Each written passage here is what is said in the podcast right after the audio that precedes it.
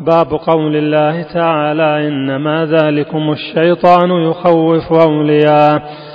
فلا تخافوهم وخافون إن كنتم مؤمنين وقوله إنما يعمر مساجد الله من آمن بالله واليوم الآخر وأقام الصلاة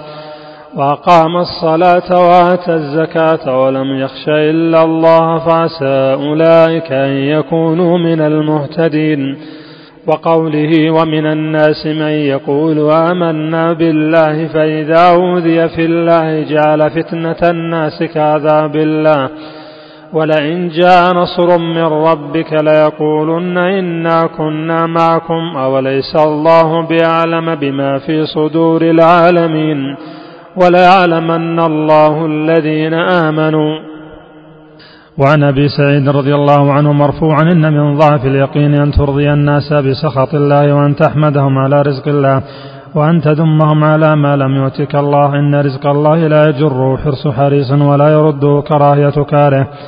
وعن عائشة رضي الله عنها أن رسول الله صلى الله عليه وسلم قال من التمس رضا الله بسخط الناس رضي الله عنه وأرضى عنه الناس ومن التمس رضا الناس بسخط الله سخط الله عليه وأسخط عليه الناس رواه ابن حبان في صحيحه.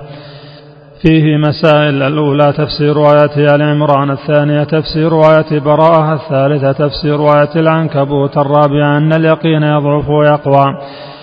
الخامسة علامة ضعفه ومن ذلك هذه الثلاثة السادسة أن إخلاص الخوف لله من الفرائض السابعة ذكر ثواب من فعلها الثامنة ذكر عقاب من تركه.